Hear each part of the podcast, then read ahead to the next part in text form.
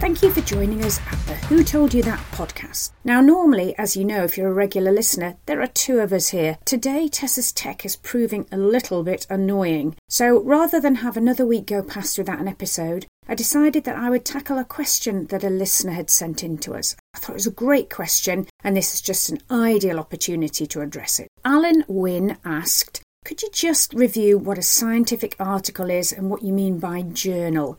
Sometimes we're in the flow of a great conversation, Tess and myself, and a little term will come out of my mouth and I'll be thinking, ooh, not sure if everybody knows that, but the flow of the conversation is such that I don't want to stop. This is just a great opportunity then to go back and revisit a couple of things that perhaps with hindsight I should have given a little bit more explanation to. I think the best way to answer Alan's questions are to think about from start to finish how the science sausage is made. Once upon a time, science was mostly carried out, or at least the science that we know about, was carried out by what were called gentlemen scientists. These scientists either came from rich families or had rich benefactors supporting their science. So people like Benjamin Franklin, Charles Darwin, they were carrying out their science because they had the money to do it. They weren't having to go to governments or pharmaceutical companies to get the funding for their experiments. Today, nobody's really funding their own scientific exploits. And in fact, here's the first hurdle in science if you come up with a great idea, a great piece of research that you want to carry out, you have to present that idea to an organisation and hopefully persuade them that your research is interesting, it's relevant, it's going to add to the scientific knowledge base of the world, and hope that the funding body, like a government, pharmaceutical company, or a university even, are going to give you the money to carry out that research. And you might think that your research project is the most interesting thing in the entire world, but if you can't persuade one of those funding bodies to give you money, then your research is never going to get off the ground. But okay, you've jumped over that hurdle. A pharmaceutical company says, Oh, yes, yes, we'd love to see what you can come up with in your study. So you carry out your study, and when I say you, it's you usually plus a few others. Again, very few people are working independently these days. So we've got a group of scientists working together, carrying out experiments, collecting the data that results from those experiments. So our scientists are going to write this all up in what we call an article. They're going to include a method section, which just describes how they did everything that they did so that people can read this and if they want to carry out the same experiments, they would know how to do it. It's kind of like a recipe. Then they're going to put everything that they discovered, that they measured, into a results section. Most of the research that we're interested in with respect to the TikTok videos that we're looking at is going to be what we call quantitative, where there are numbers, bits of data collected that we can quantify, that we can measure. That's not the only kind of scientific experimentation that's carried out. There are qualitative studies that are done, for instance, in the fields of psychology and sociology. Those researchers may be looking at how people feel about certain things. That's not very measurable, so we call that qualitative research. We're interested in the quality of what people think. So in our research papers now we've got our methods section, we've got our results section, which for us is typically going to be full of numbers, full of data, and that's going to be what we call quantitative research. In the final section of the article, Oh, and by the way, I should possibly mention that article, paper, these terms are used interchangeably. This is where our scientists get a little bit excited. They're taking the data that they just mentioned very straightforwardly and, and matter of factly in the results section, and now our scientists are going, hey, we found this, and this is what we think it might mean. Oftentimes, in a discussion section, scientists will discuss their data versus data that other scientists have collected and see if the data matches, supports the data collected by previous scientists, or whether perhaps it's telling a different story. In this section, scientists might also say, in light of the data, the numbers that we've collected, here's where we think we ought to go next. Here's the type of experiment that we ought to carry out next. So it's the section where we allow them to have some blue sky thinking.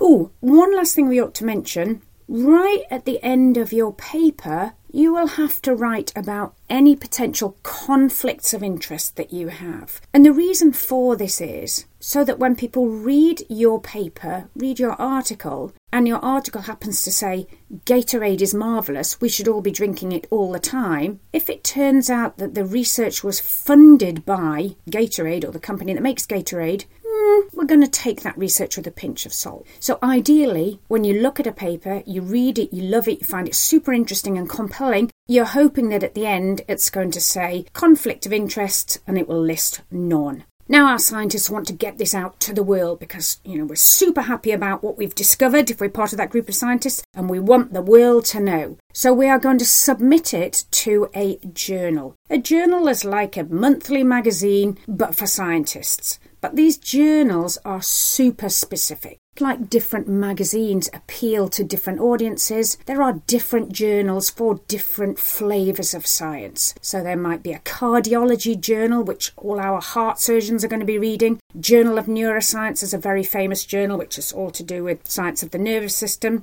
What is it that makes it a journal, a scientific journal, rather than a magazine? Well, it's that to get your paper, your article published in a scientific journal, it's going to be read, digested, and ultimately, if it's going to be published, it's going to have to be approved by an editorial board, a group of people who are considered to be your peers. And by that, we don't mean that they are the same age as you, and if you like swimming, they like swimming too. We mean that they are scientifically your peers. So if you have submitted a paper, an article, for publication to this journal, and it's all about what happens to the heart during exercise, then the people who read your paper to decide whether it's good enough for publication, they are going to be people who have a pedigree, who have a background in the same field of research. So, in other words, in that instance, these are people who have published successfully papers to do with the actions of the heart during exercise. They won't be super brilliant neuroscientists, they won't be super brilliant physicists, they will be people who have the similar background to you. They work in the same area of research as you.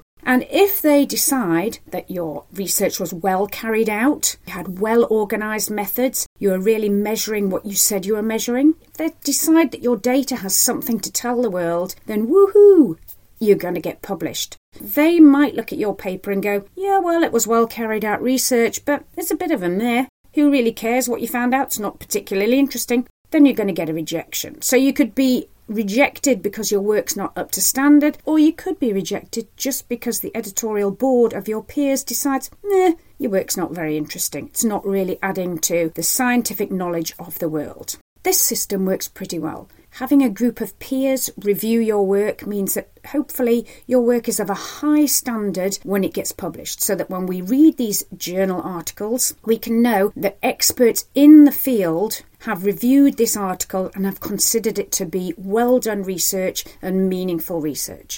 It's not a perfect system. Sometimes, I hate to say it, scientists fake their data. The best example of this is Andrew Wakefield, who it turned out faked his data for the now infamous study that suggested that the MMR vaccine was responsible for causing autism. And we know that that's had huge consequences for people's attitudes towards the MMR vaccine.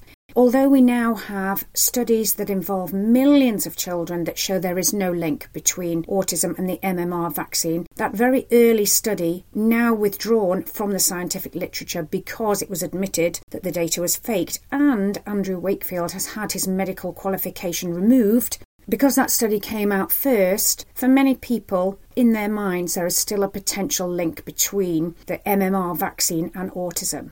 When scientists therefore choose to behave dishonestly, we hope that their peers, when reviewing the paper, will detect that. And most of the time they will, but unfortunately, sometimes that doesn't happen. One thing I'd like to mention though before we finish, and that's something that happened in the pandemic. Early on in the pandemic, we didn't know very much about COVID. We didn't know what treatments were working. We didn't really understand the virus. We wanted our scientists all over the world to be cooperating. We needed our scientists to pool their information. Normally, the process to get a paper published takes months upon months. It can be six months before a paper that you've submitted to a journal for publication actually gets approval. So, this is the one time I can think of when, in actual fact, scientists were allowed to or encouraged to publish work without it going through this process. They were putting it out via the internet in a preliminary form saying this work has not been through the peer review process, but we accepted that at that point. It was really important to get those individual pieces of information together as quickly as possible to try and get a handle on the virus. I'm going to stop jabbering away now. If there are any more questions that come from this or any other questions ever, get in touch. We love to hear from you. And Tess will be back in our next episode when we're going to talk about the merits or otherwise of jumping into very cold water. Thanks for hanging out with me. I always appreciate it. Have a lovely, lovely day.